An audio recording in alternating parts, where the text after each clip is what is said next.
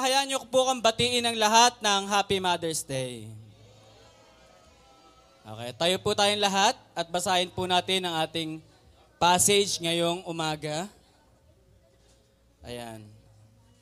Sabay-sabay na lang po tayong lahat. Bahala na ho kayo kung gusto niyo sumabay o hindi niyo gusto sumabay. Okay, Genesis 16, ah, 18, 16 to 33. Pagkatapos, umalis ang tatlong lalaki at inihatid nila si Abraham hanggang sa isang dako na natatanaw ng Sodoma. Sinabi ni Yahweh, hindi ko dapat ilihim kay Abraham ang aking gagawin. Sapagkat pinili ko siya upang maging ama ng isang malaki at makapangyarihang bansa. Sa pamamagitan niya, ang lahat ng mga bansa sa daigdig ay aking pagpapalain. Pinili ko si Abraham upang turuan niya ang kanyang lahi na sumunod sa aking mga utos sa pamamagitan ng paggawa ng matuwid at pagpairal ng katarungan. Kapag nangyari iyon, tutuparin ko ang aking pangako sa kanya. Kaya't sinabi ni Yahweh, katakot-takot na ang sumbong sa akin laban sa Sodoma at Gomora at napakalaki ng kanilang kasalanan.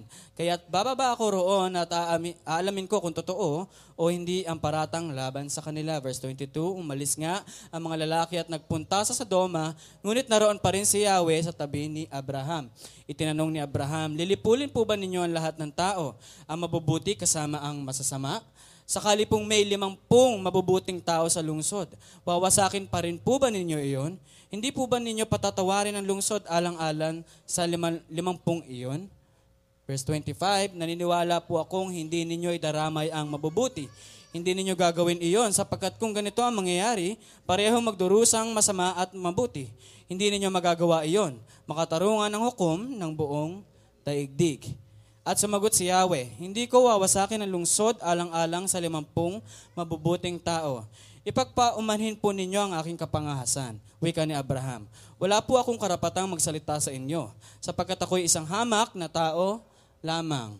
Kung wala pong limampu at apat na putlima lamang ang mabubuti, wawasakin pa rin po ba ninyo ang lungsod? Hindi. Hindi ko wawasakin na alang-alang sa apat na putlimang iyon, tugon ni Yahweh. Nagtanong muli si Abraham, kung apat na po lamang, hindi ko wawasakin ang lungsod alang-alang sa apat na pong iyon, tugon sa kanya. Huwag sana kayong magagalit. Magtatanong pa ako. Kung tatlumpu lamang ang mabubuting tao roon, wawasakin pa rin po ba ninyo?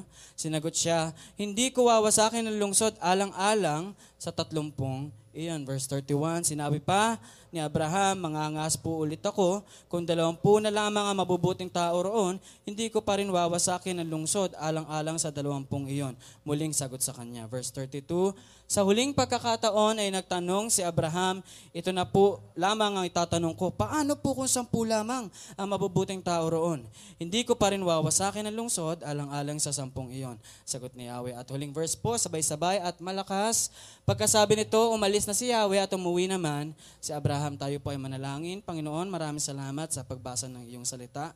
Nawa mapagpala ka namin ngayong umaga at dalangin namin, Panginoon, na lahat ng aming matututunan ngayon ay maitanim sa aming puso, maalaala namin, Panginoon, at maging dahilan upang ang aming pananampalataya ay patuloy na lumalim at lumago. Sa iyo ang papuri sa pangalan ni Jesus. Amen. Again, Happy Mother's Day po. Kung may katabi kang nanay, tapikin mo. Huwag kang magkakamali, siguraduhin mong nanay yan. At sabihin mo sa kanya, Happy Mother's Day. Ayan. Happy Mother's Day po sa mga nanay. Ayan. Okay, so dahil ngayon ay Happy Mother's Day, special ho ang ating icebreaker. Okay? Wala tong kinalaman ngayon sa ating preaching, pero may mga kinalaman sa ating mga kananayan. Okay, so ang mga sasagot lang ay mga nanay, pero pwede rin kayong sumagot kung gusto nyong idiin yung mga nanay. Okay? Kung nag-agree kayo, taas nyo lang inyong kamay dito. Okay, so ang tanong natin ay guilty or not guilty. Okay? Sasabihin natin kung guilty yung mga nanay ng, kung madalas ba nilang ginagawa ito, mga nanay na taga-GCC. Okay, una. Mag-send ng Bible verse o ng devotion araw-araw sa GC. Guilty or not guilty? Guilty po. Si Nanay, Loda, si Nanay Loida po araw-araw po nag-good morning sa akin. Mami, good morning sa iyo. Nag-send ka na po ba kanina? Ayan. Pangalawa, mag-group picture after service kahit pandemic. Guilty. Nakakainis, di ba? Hiwa-hiwalay tayo nung nag-service, nakamask, pero after service, nagdidikit-dikit. Mga pasaway. Gustong mauna. Okay? Pangatlo, masipag mag-share ng FB Live service kahit tapos na. Guilty? Guilty. No, tapos na yung live, no? Pero may nagsishare pa ng alas 5. O sige. Napakasisipag talaga ng mga nanay. Ayan. Isa pa, nagma-my day ng malalaki yung caption tapos may tugtog. Ayan. Guilty po ba yung mga nanay dyan? Siguro hindi lahat, no? Yung iba hindi nagpe-Facebook, eh, no? Pero palakihan po kayo ng caption, no? Tapos la- lahat may tugtog, eh. Iba-ibang tugtog. At huli, mahilig mambasag ng pastor, lalo na si Nanay Janet. Okay. Special mention yan. Pero andyan ba si Mami? Parang wala pa ata. Okay. So, mahal po namin kayo, mga ah, nanay ng Grace City Church. Without you, wala pong nanay dito. Ayan. Ganun lang po yung kasimple. Kasi kayo po yung nanay eh. Okay. mahal namin kayo, kaya lang, pasensya na ho, hindi po mother ang pag-uusapan natin ngayon, kundi father. Okay? And that is no other than Abraham, no? Yung ating father of faith. Okay? So, ah, balik lang tayo ng konti doon sa bungad ng chapter 18, yung diniscuss ni Pastor Glenn nung nakaraan. Kasi yung akin other half eh, nagsimula sa verse 16. Yung kay Pastor Glenn nung nakaraan ay verse 1 to 16. So sa bungad nung chapter 18, alam natin na merong bumisitang tatlong lalaki ah, kay Abraham. At alam natin na yung mga tatlong lalaki na ito ay hindi mga normal na tao, kundi mga heavenly beings. Okay. So may mga i-discuss lang tayo ng mga doctrinal terms. Okay, mababaw lang naman ito. Para kapag nagbabasa tayo ng Bible, naintindihan natin, ah, yun pala ibig sabihin nun. Okay, itong appearance na ito, nung tatlong lalaki na nagpakita kay Abraham, ay tinatawag nating theophanic appearance. Okay, yung theophanic appearance ay isa, isa visible appearance, is a visible display to human beings of the character and presence of God. Ibig sabihin, ito yung presensya ng Diyos o ang mismong ang Diyos ay nagpapakita sa atin in a visible manner. Okay, ang example niyan ay yung burning bush. Ito ay pagpapakita ng nakasusunog na presensya ng Diyos na nakita ni Moises. So ang tawag natin dyan ay theophanic appearance.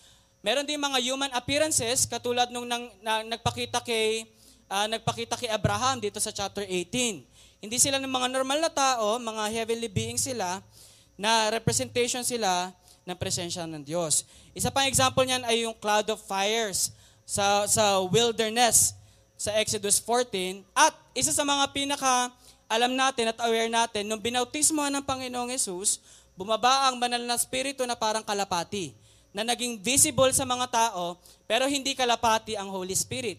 It is just a representation or manifestation in a visible manner noong presensya o yung ah, presensya o character ng Diyos. Okay? Usually, itong mga theophanic appearances ay iba sa incarnation, yung kay Jesus o yung nagkatawang tao. Kasi yung mga theophanic appearances ay panandilian lamang.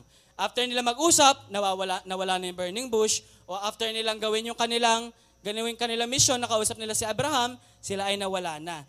So bakit merong theophanic appearances sa Old Testament? Kasi foreshadowing yon o pagpapakita yon ng darating na permanent residency o yung permanent na pagdating ng appearance ng Diyos in the flesh. At yon ay si Jesus Christ. So sa, sa, sa Old Testament, may mga temporary appearances, pero pagdating sa New Testament, may permanent. At yon ay ang ating Panginoong Yesus. Okay, naintindihan nyo na? Okay, so, itong tatlong taong ito na bumisita kay Abraham, may nagsasabi na sila daw yung Trinity. God the Father, God the Son, and God the Holy Spirit. Okay? Pero wala tayong enough evidence doon sa Genesis 18 hanggang sa mga susunod na uh, chapter na siya yung, sila yung God the Father, God the Son, and God the Holy Spirit. Wala tayong enough evidence. Ang meron tayong enough evidence, ang sigurado tayo, yung isa doon si Yahweh. Okay? Paano natin nasabi? Okay? Kasi sa Genesis 18:16, sabi dito, pagkatapos umalis yung tatlong lalaki at inihatid sila ni Abraham hanggang sa isang dako na natatanawan sa Doma. Bumisita sila sa bahay, tapos after nila sa bahay, hinatid sila ni Abraham papunta sa isang lugar na kita yung buong Sodoma. Mal- malamang Black, Black 35, no?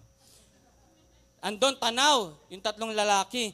Ngayon, ang nangyari, sa verse 22, umalis nga yung mga lalaki na yon. Hindi sinabi kung ilan yung umalis.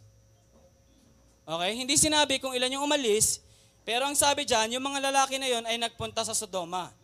Tapos ang sabi dyan, ngunit naroon pa rin si Yahweh sa tabi ni Abraham. Notice ha, hindi sinabi kung ilan yung umalis. Pero alam natin na dalawa yung umalis kasi sa Genesis 19, dalawa lang yung dumalaw sa Sodoma. Okay? Dalawa lang yung dumalaw sa Sodoma kay Lot, kaya alam natin na yung isang lalaki na natira, si Yahweh yon. So hindi natin makukonclude na Trinity yung dumalaw, pero ang makukonclude natin sigurado, yung isa ay theophanic appearance that of the God, the Father Himself.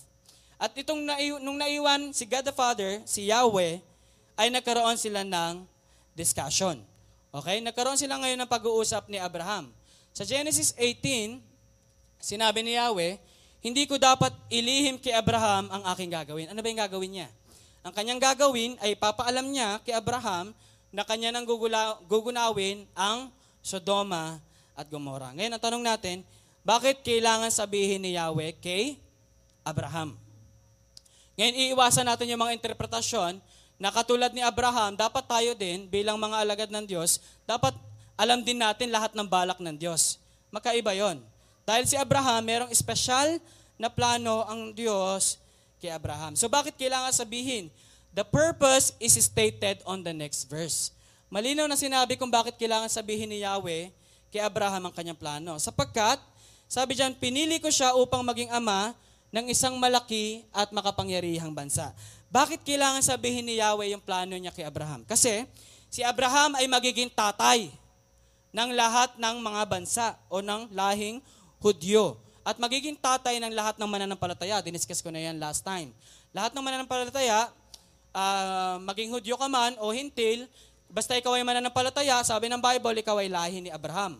At ikaw, si Abraham ay iyong tatay. Bakit kailangan sabihin ni Yahweh kay Abraham? Kasi si Abraham ay magiging tatay ng mga bansa. Mas nilinaw niya pa yan sa verse 19. Sa verse 19, sinabi niya, Pinili ko kasi si Abraham upang turuan niya ang kanyang lahi na sumunod sa aking mga utos. Ngayon medyo nagigets na natin kung bakit kailangan sabihin ni Yahweh yung kanyang plano kay Abraham. Bakit?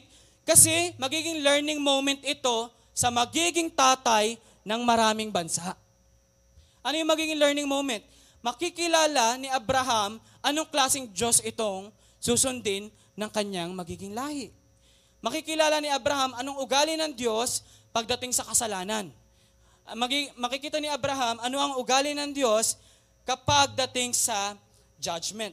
Maiintindihan ni Abraham na oo, mapagmahal ang Diyos, pero at the same time, ang Diyos ay makatarungang hukom. Sa English, God is a loving God, but on the other side, He is also a holy and just God. Alam niyo mga kapatid, meron pa mga upuan dito, bigyan niyo ng daan yung ating mga kapatid. Ayan, ang pogi ni Gido. Okay. So, pero alam po natin na magiging matibay lang ang ating pananampalataya kapag malalim ang relasyon natin sa Diyos. Tama po ba? At gustong lumalim ng Panginoong Yahweh si Abraham sa kanyang pananampalataya, kaya nagpapakilala siya kay Abraham. Bakit? Kasi magiging tatay siya ng lahat ng bansa. At kung yung tatay hindi siya kilala, ano ituturo niya doon sa kanyang mga magiging anak? And that is also a reflect, reflection of a grace group leader. That is also a reflection of a, a geological parent, nanay, tatay. Kung gusto natin na yung ating mga anak ay sumunod sa Panginoon, dapat tayong mga magulang kilalang kilala natin ang ating Diyos. Ano ituturo mo sa, lagi ko sinasabi ito, kung ang discipleship ginagawa sa bahay, madali na lang ang trabaho ng church. Pero kapag ang discipleship hindi makita sa bahay, ang nanay, ang anak, nagsiservice, pero pag uwi sa bahay, hindi makita ang buhay kristyano, hindi magiging disciple yung anak na yon. But, kung tayo, bilang mga tatay, bilang mga nanay, bilang mga leader, kilala natin ang Diyos. at tuturuan natin yung ating mga anak, magiging madali sa atin. Ang problema, hindi nat, may ilan sa atin, hindi natin kilala ng lubusan ng Diyos. Kilala lang natin yung one side ng Diyos o yung kanya mabuting side. Mabuting side ha. Lahat sa kanya ay mabuti. Pero pag sinabi natin mabuting side, ang alam lang natin sa Diyos, siya ay loving. Siya ay forgiving. Okay? Pero yung siya ay banal, at siya ay isang makatarungang hukom, madalas na isasantabi natin. O hindi natin napapansin. Kaya nga, ang tendency ng mga tao, mas gusto natin yung mga verses na merong positive output. Yung mga verses na, He has plans to prosper you. Yung mga verses na, all things work together for the good of those who believe in Him or who love Him. Or yung mga verses na, He is faithful to give you. Pero yung mga verses na nagsasabi, Be holy, because your Father is in, in heaven is holy, hindi natin masyadong pinapansin. O kaya yung mga verses na nagsasabi, present your body as a holy, living sacrifice for God. Minsan hindi natin napapansin. O kaya naman, yung mga verses na nagsasabing, guard your mouth.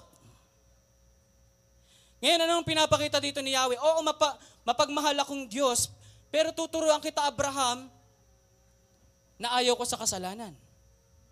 At yun din ang itinuturo sa atin ng Diyos. Bakit? Kasi yun ay parte ng karakter ng Diyos. Kaya kapag hindi natin kilalang kilala ang Diyos ng buong buo, nagre-resulta yan sa maling buhay. Tama ba? Nagsisimba tayo pero wala tayong takot sa banal na Diyos. Pag uwi, tayo ay bumabalik sa ating buhay. Nagjo-join pa rin tayo sa kung ano ng mga bagay na mali o bisyo, katulad ng pagsusugal. Aurora Gaming, uso ngayon. No? Talpakan, online betting, at etc. Okay naman, nagsisimba tayo, pero pagbalik sa ating mga tahanan, sindi pa rin ulit ng sigarilyo. O kaya naman yung sinasabi ni Santiago, sa kabilang banda, pinupuri mo ang Diyos. Sa kabilang banda, sinusumpa mo ang tao. Napupuri tayo sa Diyos, pero yung dila natin walang preno. Mas mabilis ka pang magsalita kay Mami Oni. At kung manira ka sa Facebook, dito sumasamba tayo, praise the Lord, dakilang katapatan, ang lakas mong bumirit. Mas mata, mas ano ka pa, mas malakas ka pa kay, kay Harold bumirit. Pero pagdating sa social media, kung sino tinitira, sino-sino tinitira natin at pinariringgan, daig pa natin si Rendon Labador. Sa dami ng ating galit. O kaya naman yung dila natin, katulad ng sinasabi ni Santiago na ang dila ng isang Kristiyano ay dapat merong kontrol. Pero yung iba sa atin, wala nang kontrol ang ating dila. Hindi lang na-shoot yung bola, napamura na. Pero walang, wala dito sa SBCC. Kaya sila nagka-camp ngayon eh.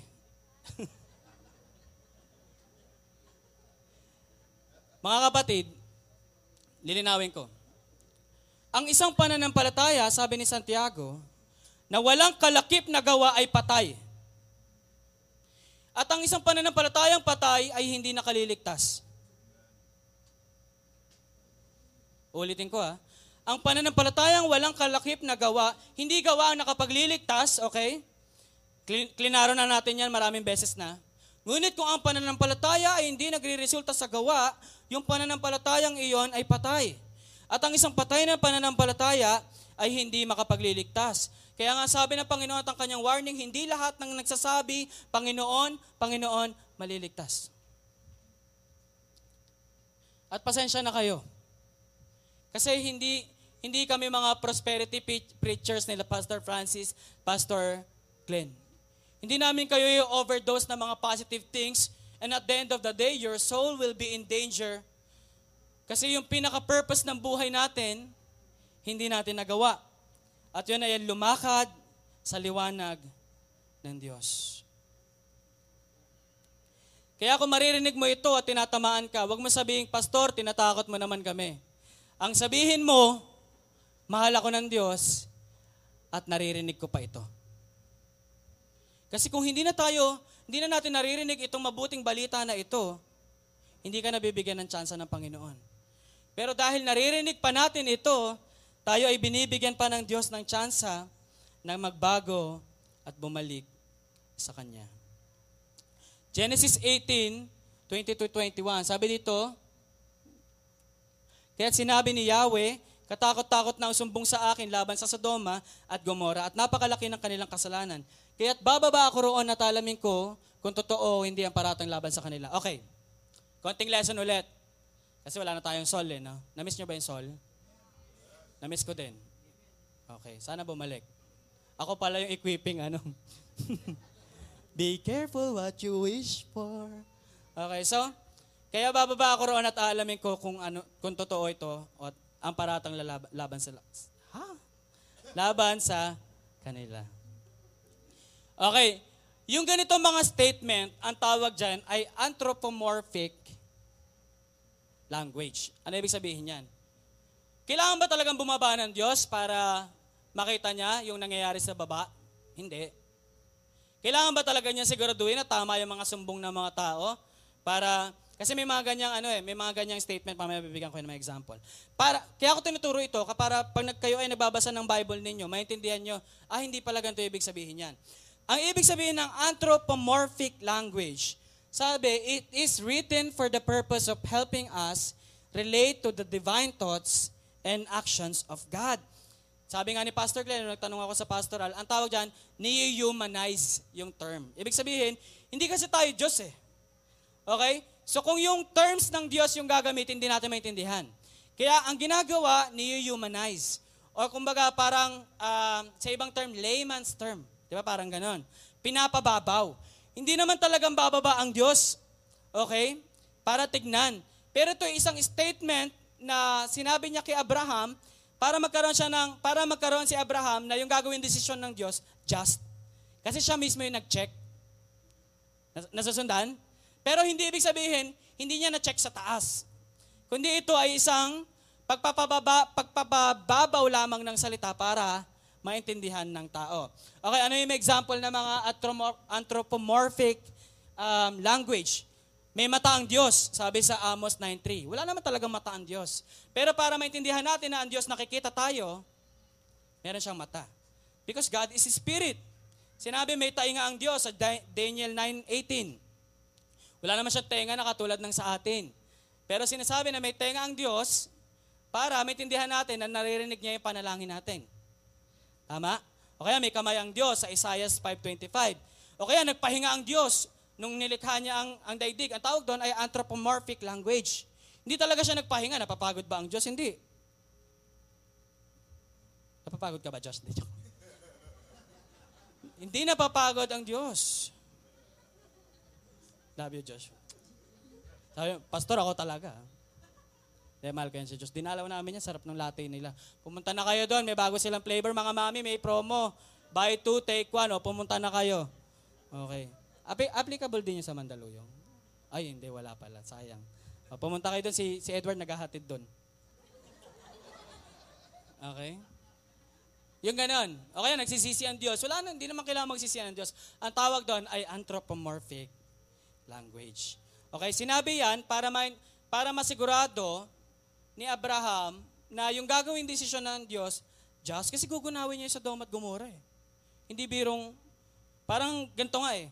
Kapag bibitayin mo ang isang tao, kailangan absolute yung decision, absolute, absolute yung, uh, absolute yung ebidensya, absolute yung hearings, ilang taon yan, bago mo sistensyahan na patayin o bitayin yung tao na yan.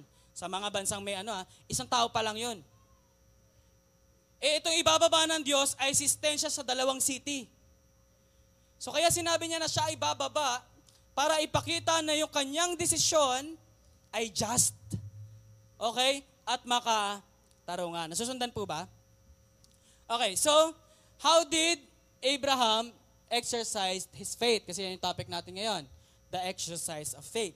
Paano in-exercise ni Abraham ang kanyang faith? Abraham exercised his faith by praying. Tanong, Paano mo mapapakita na ikaw ay nananampalataya sa Diyos? Maraming paraan. Pwede kang magkaroon ng, you can die a martyr's death, katulad ng mga apostles. Pwede mo, pwedeng papapakita yun ng pananampalataya mo. Pwede ka mag-practice ng celibacy. O kaya gusto mo maging single habang buhay kasi mahal na mahal mo ang Diyos. Maraming ganyan dito. Pinili nila maging single kasi gusto nila maglingkod sa Diyos. Di ba, Albert? Sabi niya, Tay, sobrang mahal ko ang tech. Ayoko na magjowa. Ah, di ba? Grabe yung pagmamahal ni Albert, di ba? Mahal na mahal niya yung mga computer natin. Sapat na yan sa kanyang buhay. O kaya naman, pwede natin ipakita yung ating pananampalataya sa Diyos. Gusto natin mag-volunteer sa mga ministry. Sino dito may mga ministry? Thank God, may tatlo. yung iba. Okay? O kaya, ano, no? Sa G-Kids Ministry. Madali lang sa G-Kids Ministry. Pag inabot mo yung, pag inabot sa iyo yung anak, ngitian mo. Pagpasok sa loob, sabunutan mo na. Ganun lang yon. De, joke lang, joke lang. Hindi po ganun ginagawa sa loob, ha? Tinuturuan po sila ng mabuting salita. Feeling ko kasi kung ako yung nasa J-Kids, ganun gagawin ko eh. No? Kasi nararanasan ko dito sa harap eh. Kaya lang nagpipreach ako eh. Okay? O kaya naman, gusto mag-serve sa Panginoon, pagpapastor. Masaya ho magpastor. Lalo sa Gracie Teachers, napakasaya. Okay. By the way, sa June 30 birthday ko po, patunayan nyo masaya ang pagiging pastor. Okay. Maraming paraan para ipakita natin yung pagmamahal natin sa Diyos at pananampalataya. Pero merong isang pinakasimpleng paraan. Pananalangin. The simplest and the most basic expression of our faith is praying. Ang pinakasimple, pinakapayak na paraan ng pagpapakita ng pananampalataya sa Diyos ay and yet Many Christians do not spend time praying. Yan na po yung pinakasimple at pinakamadali. Hindi mo kailangan pumunta sa church, hindi mo kailangan mag-gather, hindi mo kailangan mag-exert ng so much effort. Just close your eyes and encounter God through praying. Pero ang nakalulungkot, marami sa atin, sinasabi natin na meron tayong pananampalataya sa Diyos, pero hindi natin kinakausap ang Diyos. Did you pray before you came here? Nanalangin po ba tayo bago tayo pumunta dito sa ating panambahan? Alam niyo po nakakalungkot, ang binabanner nating mga Kristiyano, ang Kristyanismo is not about religion. Lagi natin sinasabi na ang Kristyanismo is about relationship. Relationship. Relationship. But when you ask a Christian, how was your relationship?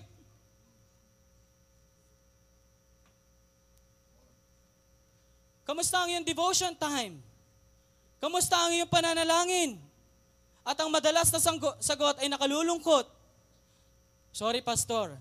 I have no time praying. I have no time devotioning. Devotioning. Having devotion. Yung ating binabanner na relationship is slowly becoming a religion.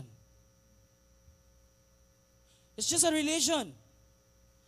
Nag-church tayo tuwing linggo, and we forgot about God the rest of the days or the rest of the week. Nagsiservice tayo, umatin tayo ng anniversary, umatin tayo ng Resurrection Sunday, umatin tayo pag Christmas, pero yung ating araw-araw na buhay, wala tayong encounter. People of God, the most basic and simplest way of expression of our faith is by praying. As ang, ang isang Kristiyanong mahalang Diyos, nananalangin. At nag enjoy sa pananalangin. Amen po ba? Abraham prayed because he knew who, who, who his God was. Okay? Sabi dito, Genesis 18.25, Naniniwala po akong hindi nyo idaramay ang mabuti. Hindi ninyo gagawin iyon sapagkat kung ganito ang mangyayari, pareho magdurusa ang masama at mabuti. Hindi nyo magagawa iyon, makatarungan ng hukom ng buong daigdig. Ang ganda ng verse na yan. Bakit? Kasi pinapakita ni Abraham na sigurado siya na kilala niya ang Diyos. Ang sabi niya, oh, naniniwala kong hindi niyo idaramay ang mabuti, sigurado ako dyan. Parang, for example, kunyari, may lalapit sa akin, magsusumbong, Pastor Isko, o ano, Sabi raw ni Pastor Glenn, pag hiniram mo raw yung van niya, regular rate ka daw.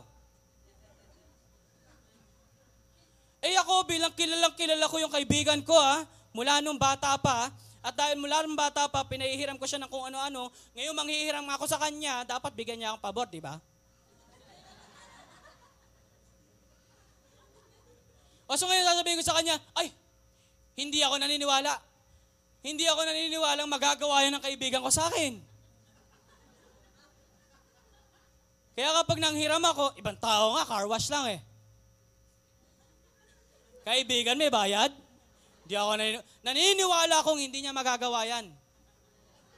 Di ba ganun yun kapag kilalang kilala mo yung tao? O kuya, more, more daw.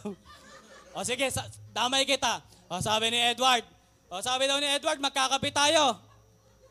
O. O. Naniniwala akong hindi niya gagawin yan. Kilala ko yan. Ilang beses nagsasabing ganyan yan. La- na- hindi, natutuloy naman po. Natutuloy naman. Natuloy nga yung marikina nila kahapon. No? Pero paminsan-minsan lang yan, ha? Kailangan, chat, bato ba topic yarn? Tsatsambahan nyo kung kailan. Okay, so? Ano ang sabi ni Abraham? Sabi niya, makatarungan ang hukom ng buong daigdig. Kilala niya ang Diyos eh. Sabi niya, God is just. Alam mo, mga kapatid, ganito.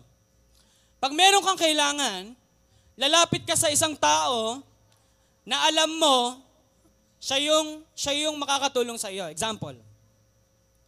Example. Kunyari, may kailangan tayo sa munisipyo. Ako ah, hindi ko alam kung ganun, ganun din kayo. Ako, pag may kailangan ako sa munisipyo, o kaya sa mga center, ang una kong nilalapitan lagi si Nanay Sally. O wala nang iba, di ba? Nanay Sally o kaya si Ate Jinky. Lalapit ka sa isang tao na alam mong matutulungan ka. Tama ba? Alam nga naman lumapit ka sa akin, anong malay ko dyan? Di ba? O kunyari, sa, sa aming tatlong pastor na lang. Okay ah, sa aming tatlong pastor. Kunyari, kailangan mo ng talino, academically. Nagre-review ka sa, nagre-review ka especially sa accountancy. Kanino ka lalapit? Kay Pastor Glenn. Siya mga katulong dyan, dami-dami niya tinuturuan dito eh. Okay, kunyari naman, kailangan mo ng advice sa mag-asawa o kaya sa sports, kanino ka lalapit?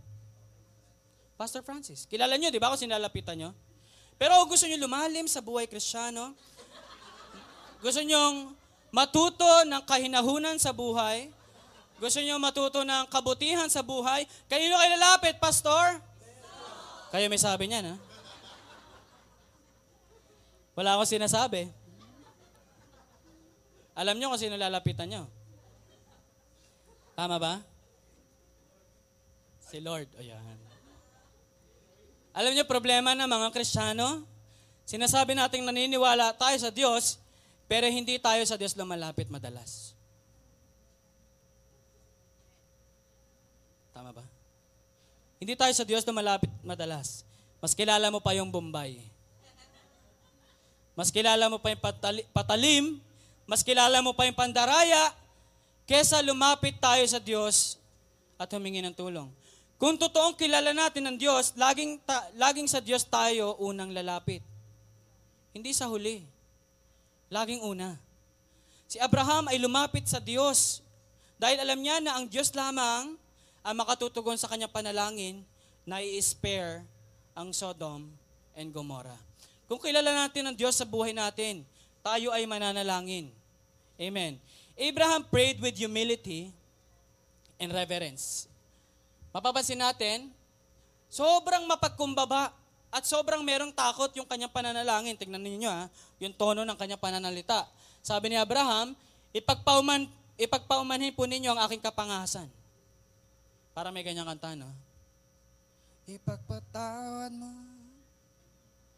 aking kapangasan. Wika ni Abraham. Tapos sinundan niya pa, wala akong karapatang magsalita. Tapos sinundan niya pa, sapagkat ako, sapagkat ako ay isang hamak na tao lamang. Nung siya ay patuloy, patuloy na nanalangin, sabi niya pa, wag sana kayo magagalit ha. Meron pa, magtatanong pa ako.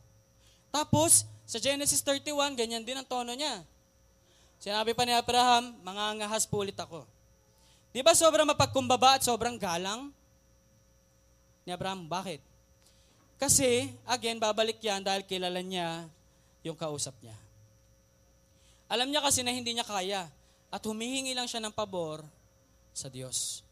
Kaya yung kanyang paglapit ay merong pagpapakumbaba at merong paggalang. Kaya alam, alam niyo mga kapatid, ang pananalangin ay pagpapakita na hindi mo kaya. Kaya ka nananalangin. Ang kabaliktaran nun, nakakalungkot. Kaya ka hindi nalala, kaya ka hindi nananalangin kasi al, feeling mo kaya mo. Kaya kung ang isang Kristiyano, hindi siya nananalangin, ang dating nun, parang kaya ko tong buhay na to kahit wala ang Diyos. Tama ba? Pero kung alam mo na nabubuhay ka lang sa biyaya ng Diyos, umaga pa lang, nananalangin ka na. Napapasalamat ka na Panginoon, salamat at meron pa akong hininga. Okay, let's have a self-diagnosis. Tanungin mo ang sarili mo. Okay, alam nyo kasi ang problema ng tao, ganito. Madalas, kailangan lang natin ng Diyos kapag mahirap ang buhay. Alam nyo, pag, pag ganong ugali, kahit hindi krisyano, ganun eh. Kahit hindi krisyano, ganun eh. Kapag nalalagay na sa alanganin yung buhay, lumalapit sa Diyos eh. Kapag, kapag uh, magulo na yung pamilya, lumalapit sa Diyos eh. Kung tayong mga krisyano, ganun din ang ugali natin, anong pagkakaiba natin sa hindi mananampalataya? Kailangan lang natin ng Diyos kapag mahirap ang buhay. Pero kapag hindi mahirap ang buhay, hindi natin kailangan ng Diyos, hindi tayo nananalangin, anong pagpapakita nun? Pagpapakita yun na hindi tayo nananalangin, hindi natin kailangan ng Diyos. Nasusundan niyo po ba yung punto? Let's have a self-diagnosis. Tanungin mo sarili mo. Kunyari, kung okay ang buhay mo ngayon, at hindi mo hinahanap ang Diyos, ang tanong, Diyos ba talagang kailangan mo? Kasi nung nag-aaral pat lang tayo, panay panalangin natin eh. Lord, sana makapasa. Lord, sana may pang tuition. Lord, sana may pangbayad bago yung exam. Nung tayo ay nung tayo ay nasa laylayan pa. Mga ganyan, no? Lapit tayo ng lapit sa Diyos. Pero ngayong okay na ang buhay natin, kaya na natin bumili ng sarili nating pagkain, kaya na natin bumili ng ating kaya na natin bumili ng sarili nating t-shirt, ng sapatos at kung ano-ano pa, nananalangin ka pa ba? Kung hindi ka nananalangin, tanungin mo ang sarili mo, Diyos ba talaga ang kailangan mo? Baka material na bagay. Kaya nung nakuha mo na, hindi mo na hinahanap ang Diyos. Ang isang taong merong pangangailangan sa Diyos, maging okay man o hindi okay ang kanyang buhay, laging siyang lalapit sa pananalangin sa Diyos kasi alam niya na lahat ng meron siya galing sa Diyos. Amen. Abraham was humble before God because he knew that God's will shall still prevail. Mapapansin niyo po yung tono ni Abraham na, ala, na alam niya na at the end of the day, ang Diyos ang masusunod eh. Kaya puro patanong. Hindi siya nagdidikta sa Diyos, puro patanong. Kung 50 po ba, gugunawan niyo po ba? Kung 45 po ba, Gugunawan niyo po ba? Kung 40 po ba, gugunawan niyo po ba? Kung 30, kung 20, kung 10, six times, nagtanong si Abraham, nakipagtawaran sa Diyos. Ako ngayon, hindi na ako nakikipagtawaran eh, pag bumibili ako dito sa paligid. Natuto na ako kay Pastor Francis eh. Bumili ako sa Showmal, mahal ng chinelas, di ko na tinawaran. Sabi ko, bakit di ka tumawad? Baka kasi sabihin sa akin, Pastor. Mamaya kilala ko pala siya. O kilala niya pala ako. Alam niyo kung bakit ganyan yung tono ni Abraham? Kasi alam niya that, that, that at the end of the day, ang Diyos ang masusunod. Okay. Papunta na tayo sa isang mahirap na usapin. Tinanong ko pa yung mga pastor dito no, sa chat group namin para maingat na may turo yung ituturo ko ngayon. Kasi ito ay malalim na doktrina pero, pabababawi natin ng konti. Okay? Di ba ang simplest definition ng prayer? Conversation with God. Yun ang pinakasimple. Pakikipag-usap sa Diyos. Sundan niyo ako ha. ay pakikipag-usap sa Diyos. Kung ang kung ang pag-uusap ay one-sided, kunyari yung isa lang yung salita ng salita, siya lang nagdi-dictate. Tapos tapos yung isa hindi mo pina, hindi mo pinapasagot. Conversation ba tawag doon? Tawag doon asawa. De joke lang. So ang tawag doon ay utos. Okay? Kasi, hindi conversation yon. Ikaw lang nasusunod eh. Pero kung pakikinggan mo rin yung other side, ang tawag dyan ay conversation. Now, i-apply natin sa pananalangin. So kung nananalangin tayo, pero parang walang say ang Diyos, hindi ba parang utos yon? Sa Diyos? Kunyari, sinabi mo, O Lord, pinag-pray ko yan ha, ah, raptor pula. Okay? Dapat raptor pula bigay mo sa akin. Di ba parang utos yon? There were times in my life I was taught to pray specifically. And parang na-realize ko that is, there is nothing wrong in praying specifically. Pero yung pangunahan mo ang Diyos sa kanyang kalooban na yun yung dapat niyang isagot, at kapag hindi yun ang sinagot ng Diyos, magtatampo ka sa Kanya, magtatampo ka sa church, yun ay isang maling bagay. O, punta na tayo sa malalim. Eto na ha, malalim na yung tulog ninyo eh. Pwede ba nating baguhin, ito yung tinanong ko sa mga pastor natin. Pwede ba nating baguhin ang isip ng Diyos kasi nananal- nanalangin tayo? Pwede ba nating baguhin ang isip ng Diyos kasi nanalangin tayo? Kunyari, ang plano ng Diyos ay A, plan A. Tapos nananalangin tayo for plan B. Sabi natin, Lord, ang gusto ko plan B. Pwede ba nating baguhin yung plano ng Diyos at going from plan A to plan B kasi nananalangin tayo? Pwede ba nating baguhin ang, ang isip ng Diyos kasi kinulit natin siya sa pananalangin para yung plan A ay gawin yung plan B? Pwede ba? Kung hindi, bakit tayo nagpe-pray? Yan yung malalim na tanong. Pero sasagutin ko. Pwede ba nating baguhin ang plano ng Diyos kasi nanalangin tayo? Sagot, hindi. Ang sagot ay hindi. Kasi ang Diyos ay hindi nagbabago. Sabi niya, God is not human that He should lie. Not a human being that He should change His mind. Hindi nagbabago ang isip ng Diyos. Does He speak and then not act? May sinabi ba siya, hindi niya ginawa? Does He promise and not fulfill? Meron ba siya pinangako, tapos hindi niya ginawa? Wala. God is God and it, He is not human. Hindi nagbabago yung kanyang isip. Sabi sa Isaiah 46.10, Sa simula pa itinakda ko na, at aking inihayag kung ano magaganap simula pa. Sinabi kong tiyak na magaganap ang lahat ng balak ko at gagawin ko ang lahat ng gusto kong gawin. Tindi. Sabi dyan, tiyak na magaganap ang lahat ng balak ko at gagawin ko ang lahat ng gusto kong gawin. God's will will always prevail. Ang mananatili pa rin ay ang Diyos, ang tawag natin dyan is God's will of decree.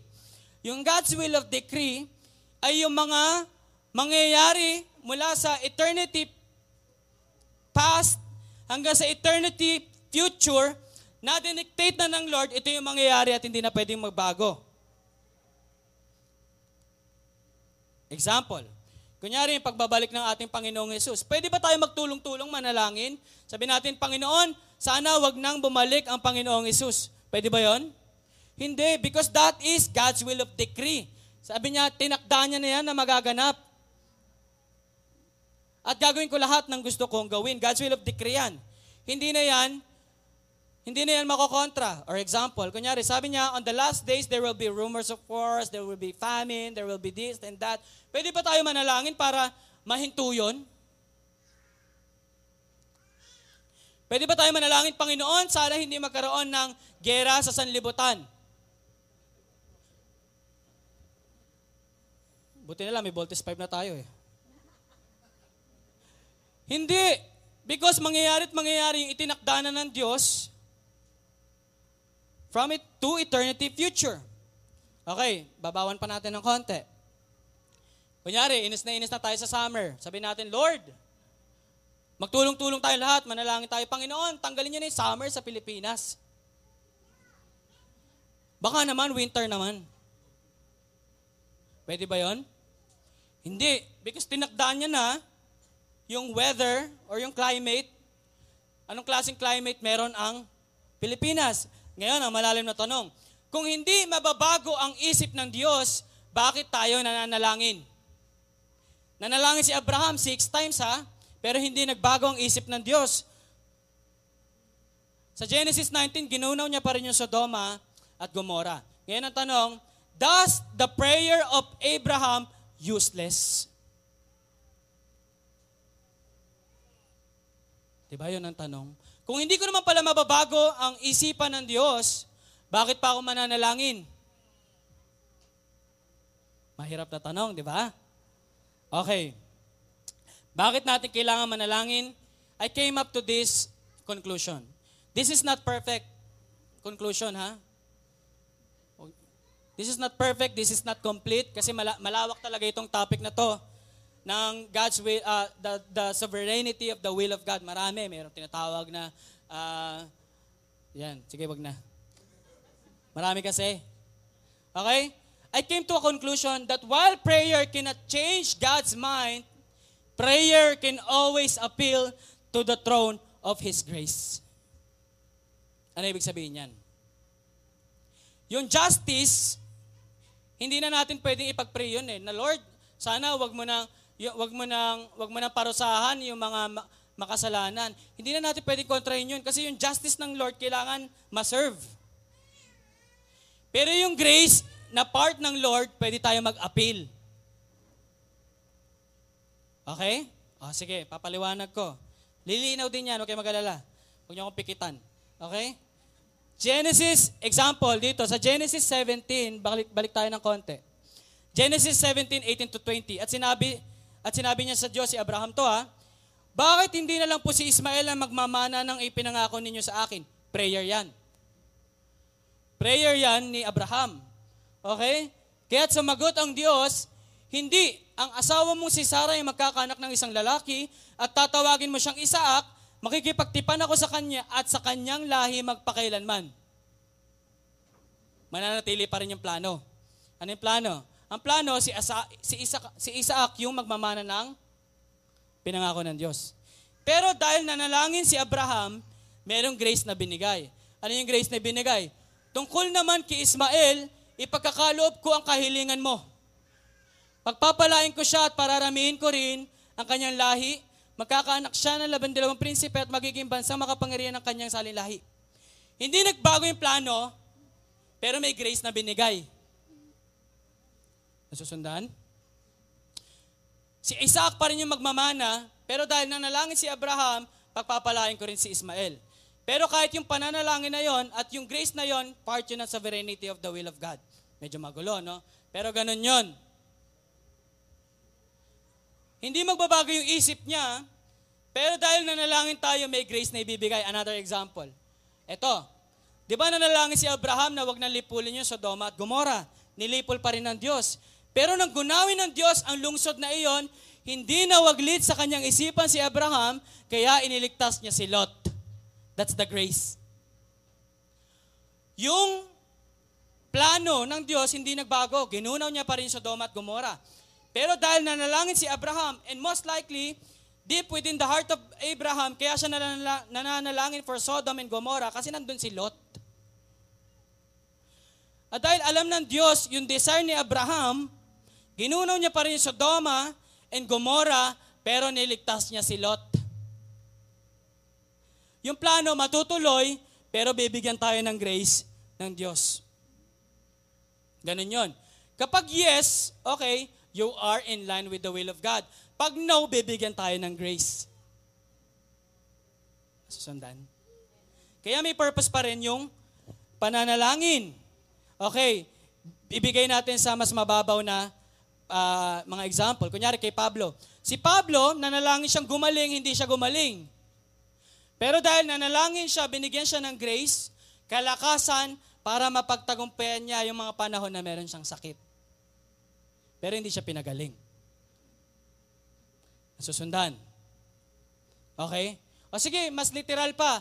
Kunyari, ang dami nag-pray sa inyo, manalo yung Warriors. Eh, ang plano ng Diyos, matalo. Wala tayong magagawa doon. Natalo yung Warriors. Pero dahil nanala, nanalangin tayo manalo yung Warriors, may grace. Hindi magcha-champion yung Lakers. Okay ba yon? Fair enough? Nakagante? Okay. Mark this ano, preaching ha, baka mag-champion eh. Okay. Ganun ang Diyos. May mga plano na maaaring hindi magbago, pero dahil tayo ay nanalangin, bibigyan niya tayo ng grace. Maaaring nanalangin ka ng trabaho, pero hindi ka nagkaroon ng trabaho sa buwan na yon na kailangan-kailangan mo. Pero dahil ikaw ay nanalangin, nag-provide ang Panginoon ng ibang paraan para kumita ka.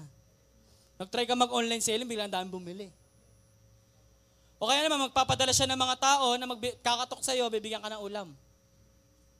Kila Kuya Francis, madalas may kumakatok. Sana din, sa amin din ha. Dayuhin nyo rin. Okay? Maaari nag-pray ka na ma-promote, pero hindi ka na-promote. Pero dahil ikaw ay nanalangin, binigyan ka ng biyaya ng Diyos, and that leads you to a better offer sa ibang company. That's how God works. Maaring pinalangin mo na, Lord, sana walang, wag umulan ngayon, pero umulan pa rin. But God gave you grace, yung lakad mo kinancel. How many times we experience God's grace na hindi man yes yung sagot ng Diyos sa ating pananalangin, pero dahil tayo ay nanalangin, ang Diyos ay nagbigay sa atin ng biyaya. At ang sabi nga, prayer unprayed is a prayer unanswered. Kung hindi tayo mananalangin, hindi tatin makakamtan kung ano ibinigay sa atin ng Diyos. Ang gulo, sakto. Akit ka na nga, Lambert. Okay? So, ang tanong, ito tanong, nagsinungaling ba ang Diyos kay Abraham? Kasi sabi niya, kung may 50, o sige, spare ko yung Sodom and Gomorrah. Kung may 45 na righteous, sige, spare ko yung Sodom and Gomorrah. Kung may 40, sige, kung may 30, sige. Kung may 20, sige. Kung may 10, sige. Pero uh, sa Genesis 19, ginunaw pa rin yung Sodoma at Gomorrah. Okay, mga kapatid, tanong.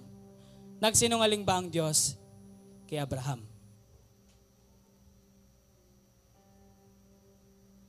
Ang sagot, hindi. Bakit? Kasi walang righteous kahit isa. Walang righteous kahit isa. Parang ganito. Kunyari, may lalapit sa'yo. No? Ah, libre mo naman kami, kapatid. Sabi niya. Wala akong pera. Tapos sabihin sa'yo ng kapatid mo. We, amin na kayo wallet mo? O sige, yan o. Ah, sige ha. Pag may nakita akong 500 dito, akin na lang ha. Sige. O paano kung 1,000? Sige. Paano kung 5,000 makita ko dito, akin na lang ha. Sige. Confident ka, bakit? Wala talagang laman eh. Ganon din yun. There was no one righteous. Kaya kahit anong tawad ni Abraham, sige. Kasi wala naman righteous kahit isa. Nasusundan?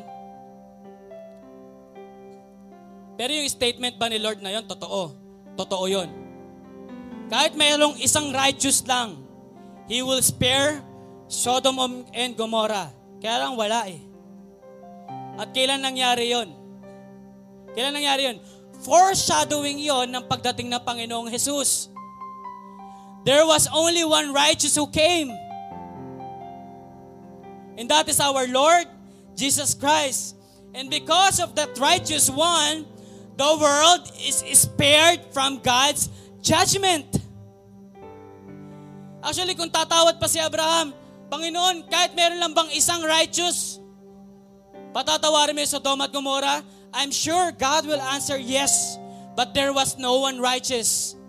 The only one righteous that came in the fulfillment of that prayer of Abraham was when Jesus Christ came and died for us in behalf of us. That was the grace. God's plan will not change. Sinners will still be doomed. Sinners will still be doomed. Lahat ng makasalanan sa impyerno pa rin pupunta. But because there was someone who prayed for salvation, there was a grace that came. Although prayer cannot change God's mind, it can always appeal to the throne of His grace. And the throne, and the throne of His grace answered, and He gave us Jesus Christ. You know what? But the problem is this. God's plan will not still change. Ibig sabihin, kailangan may parusahan pa rin. And ang nangyari, imbis na sinners yung parusahan, ang pinarusahan ay yung nag-iisang righteous.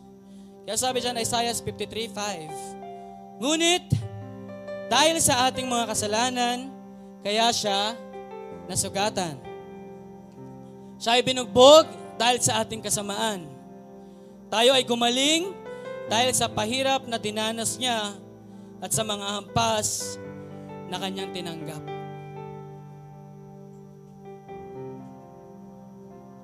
This world is like a big Sodom and Gomorrah.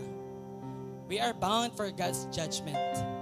But because there is an incarnation of His grace through Jesus Christ, dahil sa righteousness ng ating Panginoon, ikaw ay hindi na mapaparusahan sa iyong mga kasalanan.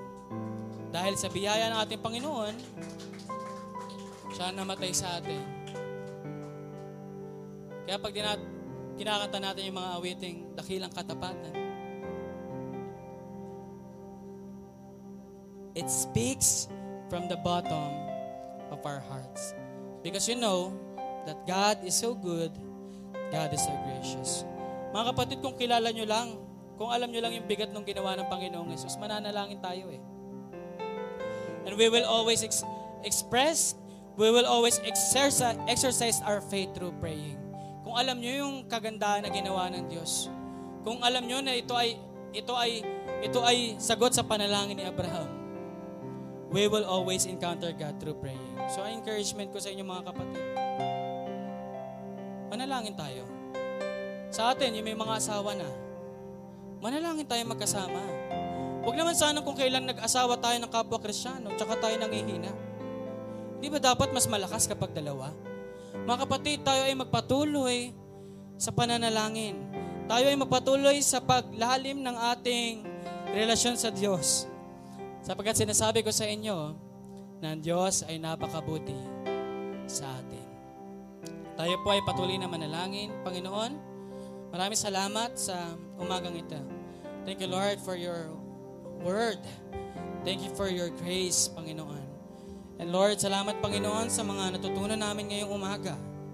That we should exercise our faith through praying, through intimate praying.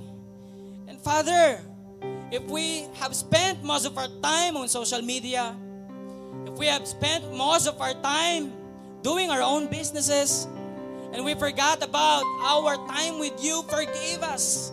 And Lord, as we see, as we hear this word, I pray that you grant us repentance. Lord, ibalik mo yung joy of our salvation. Ibalik mo yung joy of our intimate session with you.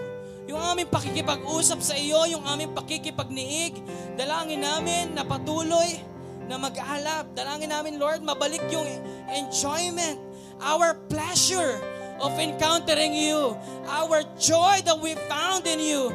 Now that we have in this life what we have, we prayed, Lord, na ikaw pa rin ang hinahanap namin higit sa mga bagay na meron kami. And Lord, we pray because we know you. We pray because we cannot.